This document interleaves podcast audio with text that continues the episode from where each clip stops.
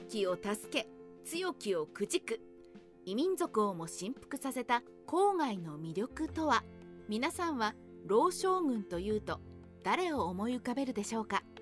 三国志で最も有名な老将軍といえばやはり蜀の五個大将軍の一人甲冑のことを思い浮かべる人が多いでしょ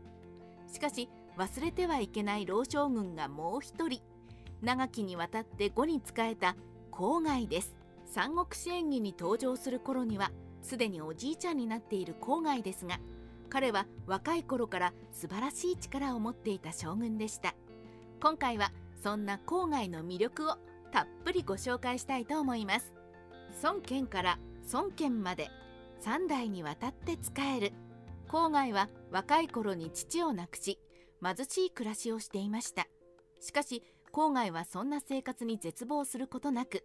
常に大きな志を持ち続けた青年でした。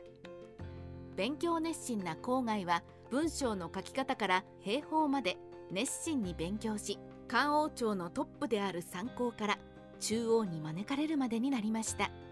しかしその頃すでに漢王朝は斜陽であらゆる反乱が起こって国内はめちゃくちゃな状態。中央に赴いたところで朝廷を欲しいままに操る輩たちに仕えなければならないわけですから。郊外は迷っていました。そんな郊外の前にさっそうと現れたのがあの孫権だったのです。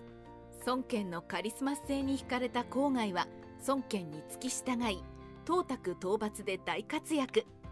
孫権の死後も孫作に仕え高等制覇に精を出しました。孫作が創生してしまった後はまだ進化たちからの信頼の浅い孫権を主君として仰ぎ進化の礼を尽くしました。異民族をも振幅させた魅力的な人となり孫作と共に高等制覇に臨んだ際は甲冑を身にまとい剣を振るって暴れ回った郊外ですが制圧した地での政治は苛烈なものではありませんでした。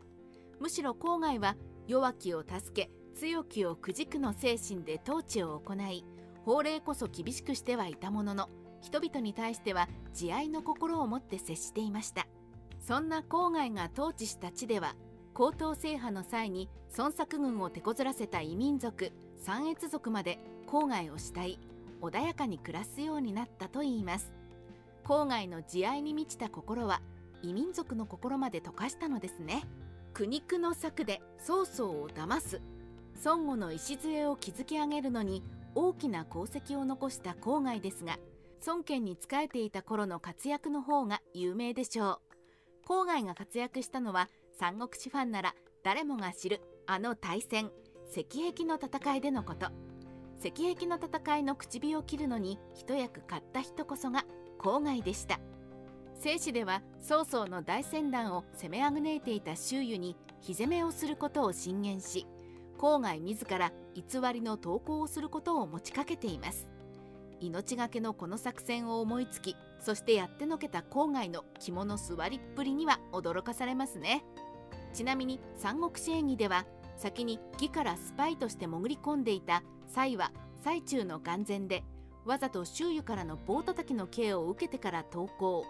そのため疑り深い曹操もあっさり郊外の投稿を信じこのことによって義軍は辛酸をなめさせられることになったのでした。三国志演義のこの郊外の芝居は苦肉の策の語源になっていますね。便所に放置されたというかわいそうなエピソードも。石壁の戦いで華々しい活躍を見せた郊外。しかし同じく石壁の戦いで郊外は絶対絶命のピンチに陥ります。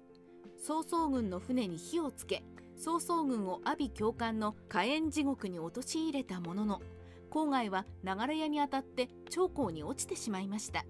すぐに引き上げてもらえたものの郊外であると気づいてもらえずその辺の増票だと思われた彼は便所に放置プレイされてしまいます。